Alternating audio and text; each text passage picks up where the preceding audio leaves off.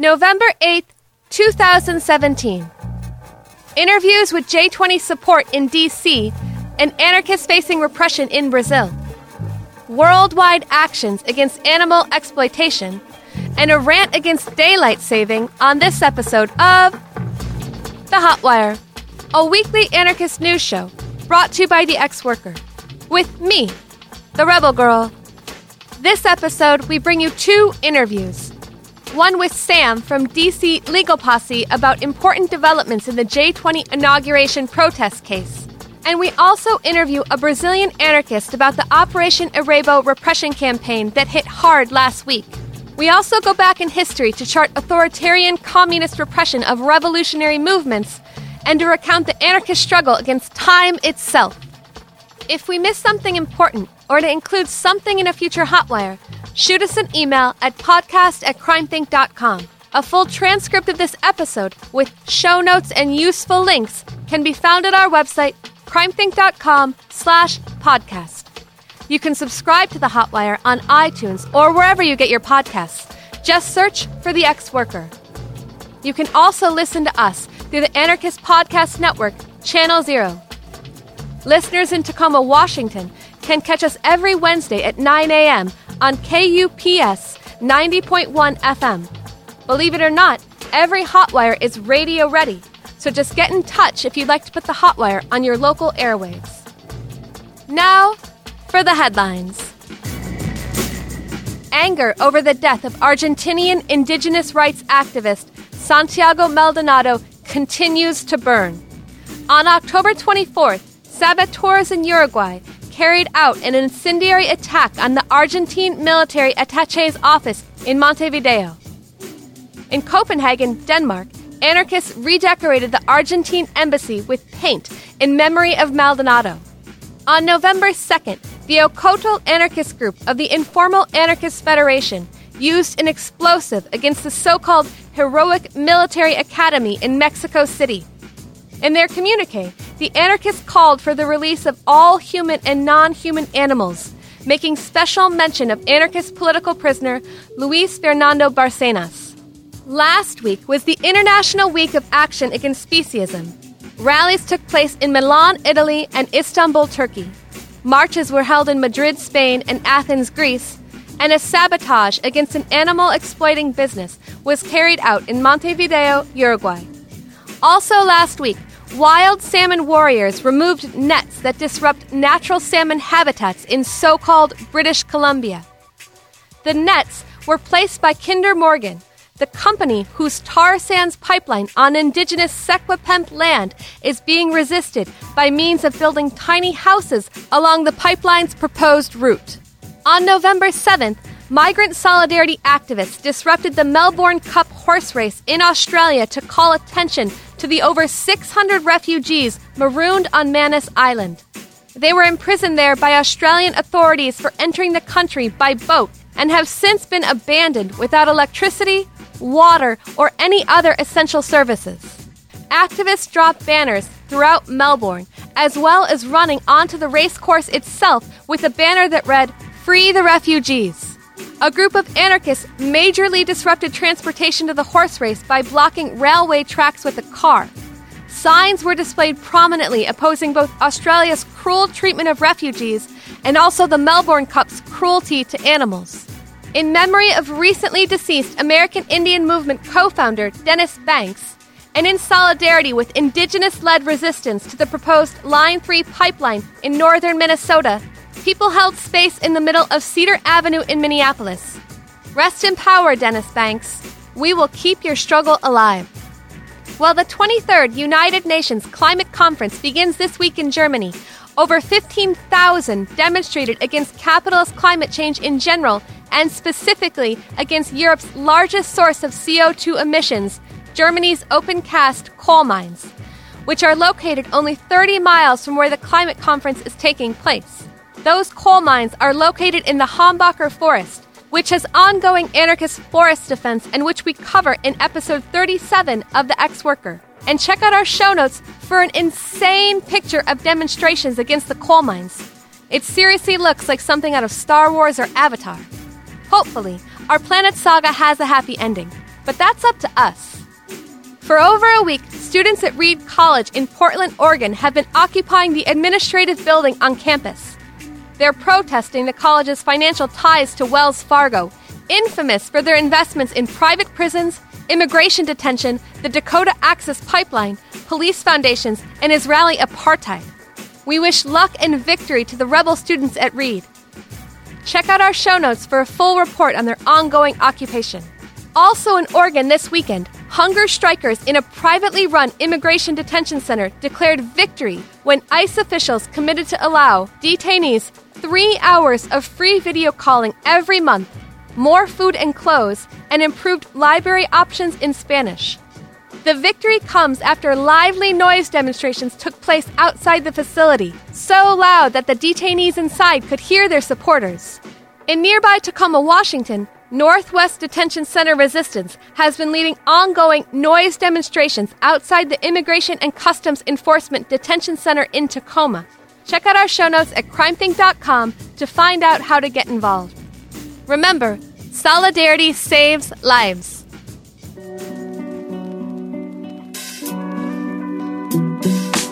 On Sunday, a white Air Force vet opened fire in a Texas church, leaving 26 dead and 20 injured.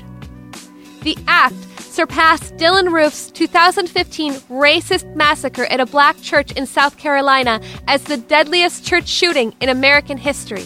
While the FBI recently added, quote, black identity extremists to their list of domestic terrorists, and while Homeland Security considers Antifa, who haven't killed anyone, a domestic terrorist group.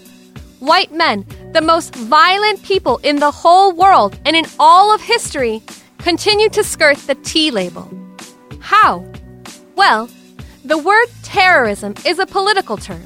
Rather than describing specific behavior, it more so designates what groups are worthy of state repression and surveillance. Something similar happens with the word violence when used politically. When those further up a hierarchy direct violence to those below, it's normalized and invisible. But when people below direct violence to those with more power than them, it's regarded with shock and horror. This partially explains why, after Charlottesville, more counter protesters have been arrested than white supremacists. As anarchists, we don't favor pointing out who the, quote, real terrorists are. Rather, we point out how the normal functioning of hierarchical power always excuses the suffering it spawns, while often masking its oppression as a protective measure for the rest of us. Allow us to mention here that according to killedbypolice.net, 999 people have been killed by U.S. law enforcement in 2017 alone. For more of an anarchist understanding of violence and also nonviolence, check out the essay the Illegitimacy of Violence, The Violence of Legitimacy. Available at crimethinc.com. Also, check out Hotwire number 7 from October 4th for a more specific anarchist critique of the use of the word terrorism. The arc of recent white masculine violence from Las Vegas to Texas was also downplayed by far right trolls who used doctored images and conspiracy theories to blame the Texas church shooting on Antifa. This was just one day after the supposed November 4th Antifa revolution, a hoax drummed up by right wing trolls to justify anti left violence. While the internet was full of hilariously overblown memes about supposed Antifa super soldiers, it's actually pretty disturbing how much reach the conspiracy theory got. Even Fox News was amplifying the hoax and laying the groundwork for right wing violence. Thankfully, the worst that happened on November 4th was just a few scuffles. But let's stay alert about those kinds of conspiracy theories in the future and how we can use them to discredit and disarm the far right.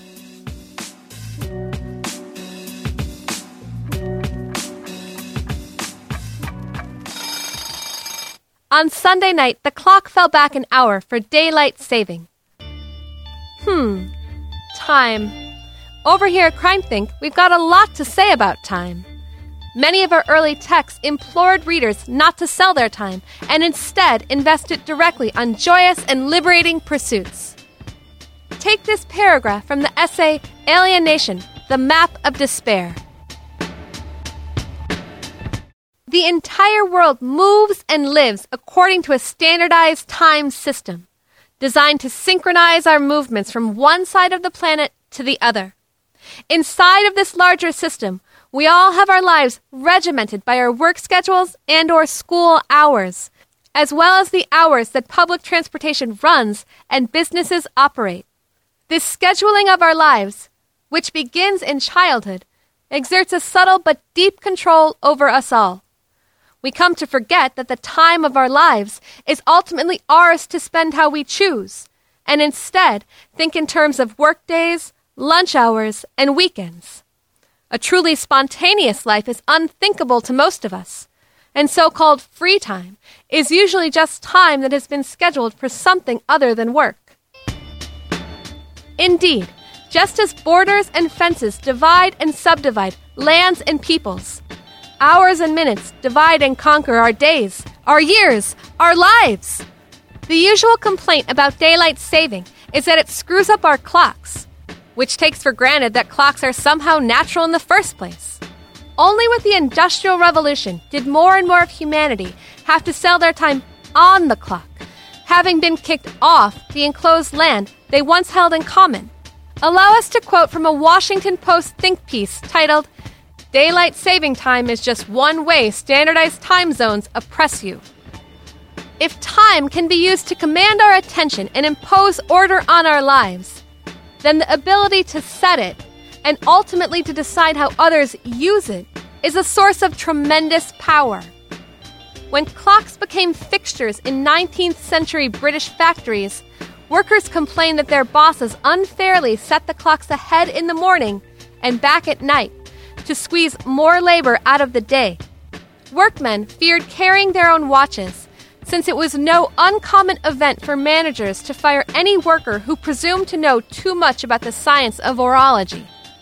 Walter Benjamin, in his essay on the concept of history, states that in France's July Revolution of 1830, quote, during the evening of the first skirmishes, it turned out that the clock towers were shot at independently and simultaneously in several places in Paris. And in 1894, just 10 years after Greenwich Mean Time was adopted as the international meridian against which all other time zones would be set, a 26 year old French anarchist, Martial Bourdin, died outside the Royal Observatory in Greenwich when an explosive he was carrying prematurely detonated in his hands. Police speculated that his target was the observatory. In 1920, the Italian anarchist Pietro Ferrero was active in a Fiat workers' strike against the decision to shift their factory's hours from standard time to daylight saving time. So, instead of excusing daylight saving by celebrating the extra hour of sleep you got to recover from selling your labor all week, borrowed time we might add, you have to give that hour up again in March.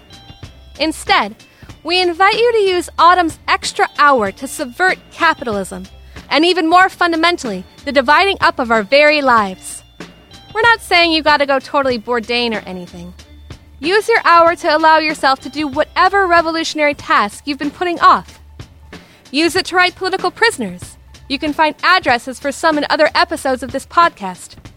Use it to reconnect with those close to you, or to the ever shrinking wilderness, or to one of your passions, to anything that reminds you why we're fighting against the partitioning and auctioning of our very lives. Time doesn't have to be minutes and hours, instead, it can be ours, if we seize it, and it's about time we do. Now is the time to seize the day. 525,600 minutes. How do you measure, measure a year? Is time even real? Does anyone know? Maybe time's just a construct of human perception, an illusion created by.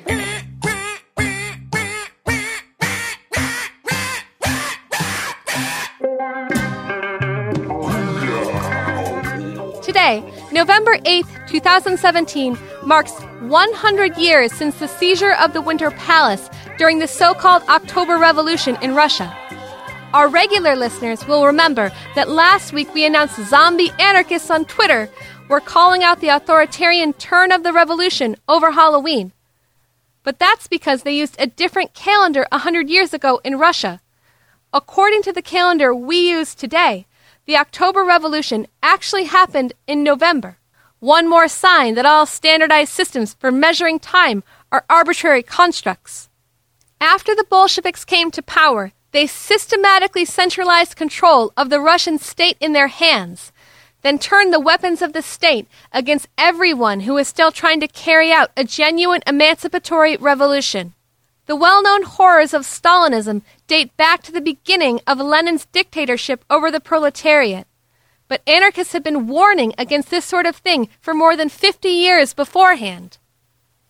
To observe this centennial, we've published 100 years after the Bolshevik counter-revolution, a detailed timeline of the Bolshevik crackdown on revolutionary currents in Russia, starting before the so called October Revolution and running up to the treaty between Stalin and Hitler that led to the outbreak of World War II. Read it on our website at crimethinc.com.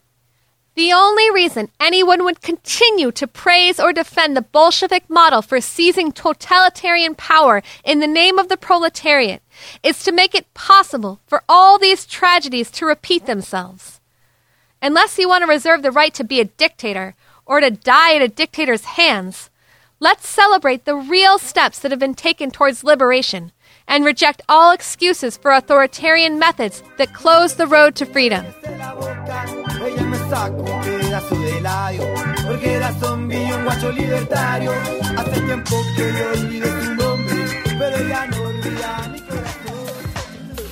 It's Going Down is a digital community center from anarchist, anti fascist, autonomous, anti capitalist, and anti colonial movements. Our mission is to provide an autonomous and resilient platform to publicize and promote revolutionary theory and action. Go to itsgoingdown.org for daily updates. Check out our online store for ways to donate and rate and follow us on iTunes if you like this podcast. Good morning, slaves. Looking for relief from the steaming hot plate of bullshit served up on the daily by the mainstream media? Are you thirsting for solid and reliable information to escape the mind numbing vortex of corporate news and Trump tweets? Are you ready to check out every time you hear Despacito on the radio one more fucking time? Then tune your dial to Sub.media, a mouth-watering hub of infotainment and subversion that'll make you want to quit your job and join the motherfucking resistance. Dive into our newly designed website and gorge yourself on one of the 500 plus videos and audio tracks from our vast library of anarchist films, hip hop, and riot porn, or choose from one of our original shows like Trouble, Burning Cop Car, A's for Anarchy, Video Ninja Reports, and The Stimulator. F- Netflix. Watch sub.media. November 8th also marks one year since the election of Donald Trump, a year of right wing reaction, but also a year of resistance. We don't have time this episode to do a whole retrospective, but stay tuned closer to New Year's for the Ex Workers annual year in review episode. We'll be off the air by then, returning in February for a second season of The Hot Wire. Even though we're not ready to do a whole year in review now, we can say that this has been one of the most intense years for struggle in our lives. Trump's election was immediately met with resistance in the streets, which culminated on January 20th with the fierce demonstrations against the presidential inauguration, featuring a burning limousine, a thousand person strong black bloc, blockades throughout the city, and the punch scene round the world of alt right doofus Richard Spencer. Check out Ex Worker episode 55 for full coverage of the J20 inauguration protests. With resistance comes repression. But the repression for inauguration protesters went well beyond what anyone expected. During an anti capitalist, anti fascist march, police illegally kettled, mass arrested, and brutalized over 200 people who now face multiple felonies each. The government contends that all defendants are guilty for a couple of broken windows by means of conspiracy. In characterizing the protests as a conspiracy, they get to argue that simply chanting slogans or dressing in black makes all of the nearly 200 co defendants equally responsible for the small amount of property destruction that occurred. If this precedent had existed during the Black Lives Matter or Occupy waves of action, thousands of people would face felony trials as a result. One week from today, the first batch of J20 defendants will take their case to trial.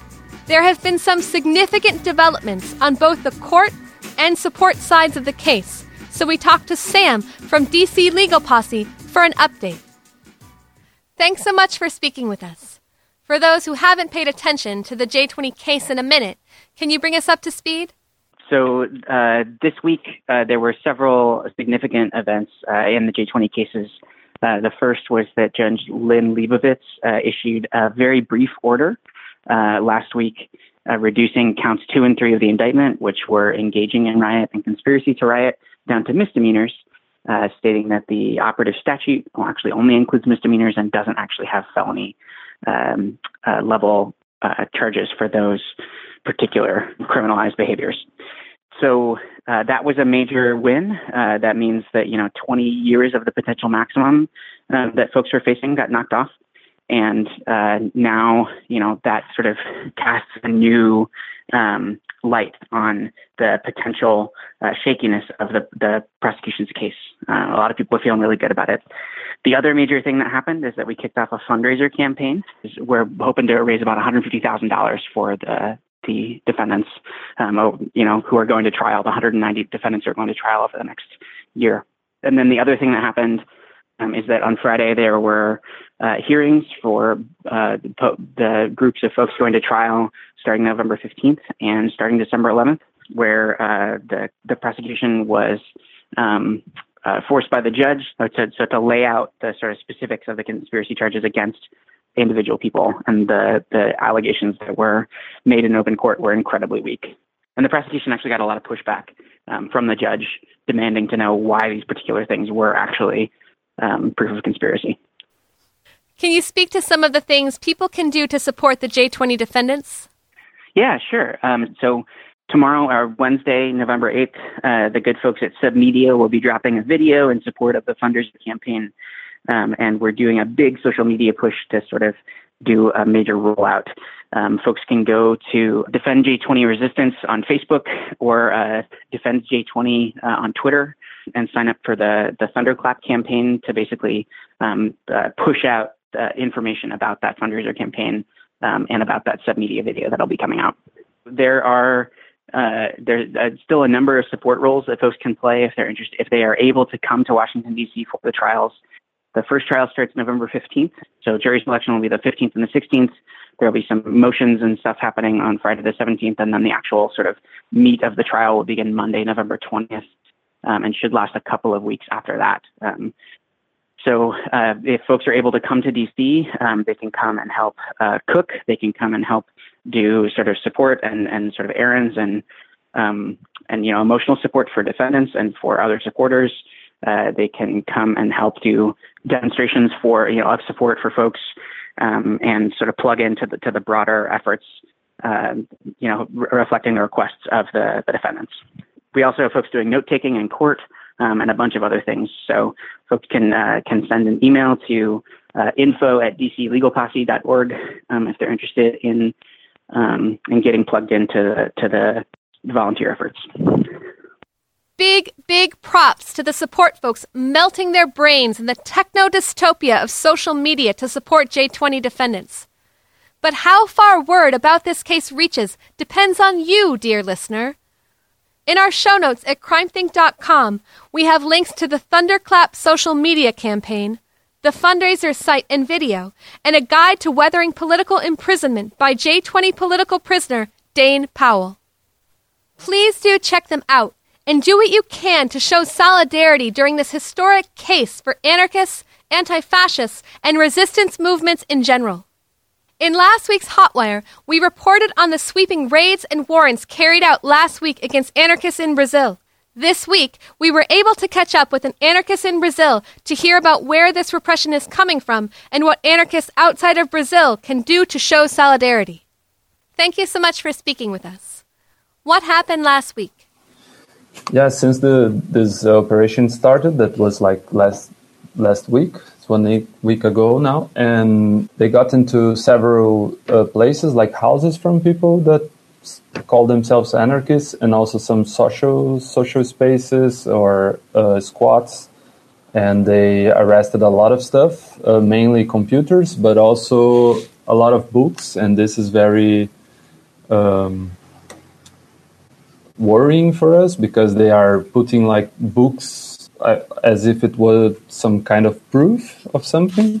So they have like a lot of uh, common anarchist books, like from Bakunin or from whatever, and they are telling like, oh, this is proof that they are part of a criminal organization, and and now they are investigating, and in about one month they say that they are going to to make some arrests.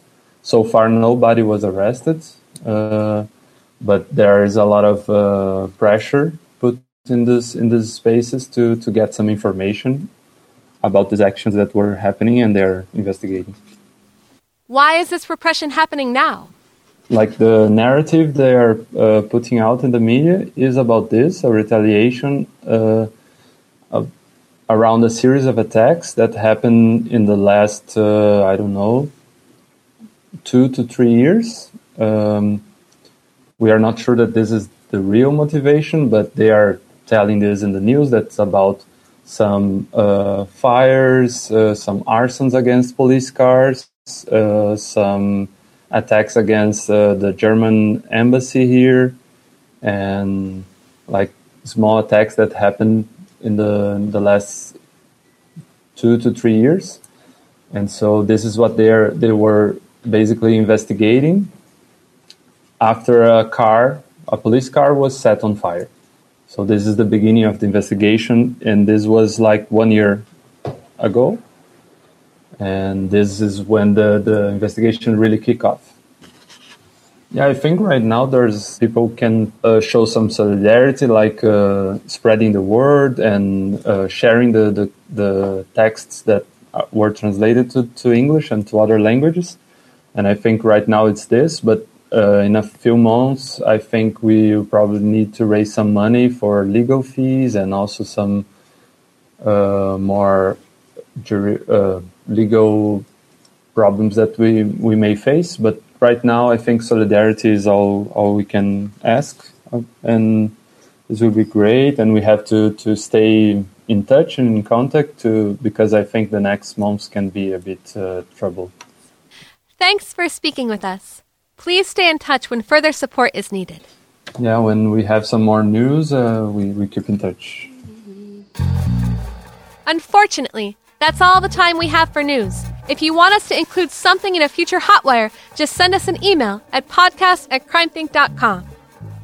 We'll close out this Hotwire with next week's news, our list of events that you can plug into in real life. November 11th and 12th is the Boston Anarchist Book Fair. Go to bostonanarchistbookfair.org for more details. In Philly, on November 11th at 1 p.m., there is a rally to support J20 defendants, complete with a live DJ. Bring puppets, creative signs, and noisemakers. Where is this rally for the underdogs of a big political bout taking place? Where else? The Rocky Steps at the Philadelphia Museum of Art. The G7, the group of seven wealthiest nations on Earth, will meet in Canada in June of 2018 to decide on the fate of millions across the globe. Anti G7 resistance is ramping up in Quebec, with an organizing meeting being held on November 18th at Comité Social Centre Sud in Montreal. We have the full details for the meeting in our show notes. Cascadia forest defenders in Oregon have been fighting the logging of the Willamette National Forest. Check out the latest episode of the Anarchist podcast, The Final Straw, for an interview about their occupation and recontextualizing forest defense in a time of climate change. You can go to forestdefensenow.wordpress.com to donate and find out more about how to get involved. The anti pipeline Camp White Pine in Pennsylvania is in need of support as construction crews approach. For nearly two years, Elise and Ellen Gerhart along with many allies, have been holding tree sits on their property to defend their land from Energy Transfer Partners' Mariner East 2 pipeline. Check out our show notes to donate to their bail and legal fund. An important anarchist project, the Roji Negro Info Shop in Bogota, Colombia, is at risk of losing its space. After 15 years, they're being kicked out by their landlord. We have a fundraising link in our show notes to help them buy a new space. The 2018 Certain Days Freedom for Political Prisoners calendar is now available. Your group can buy 10 or more at the rate of $10 each and sell them for 15, keeping the difference for your organization. Single issues are available from leftwingbooks.net and AK Press. They're also looking for websites and publications to review the calendar. Just get in touch at info at certaindays.org. The Popular Organizing for Defense, Education, and Revolution, or PODER conference, is coming up on December 30th.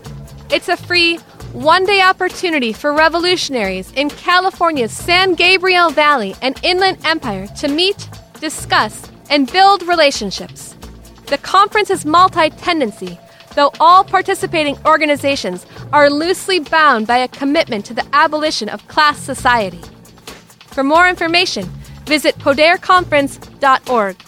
The Animal Rights Gathering 2018 will take place on January 20th in Baltimore, Maryland.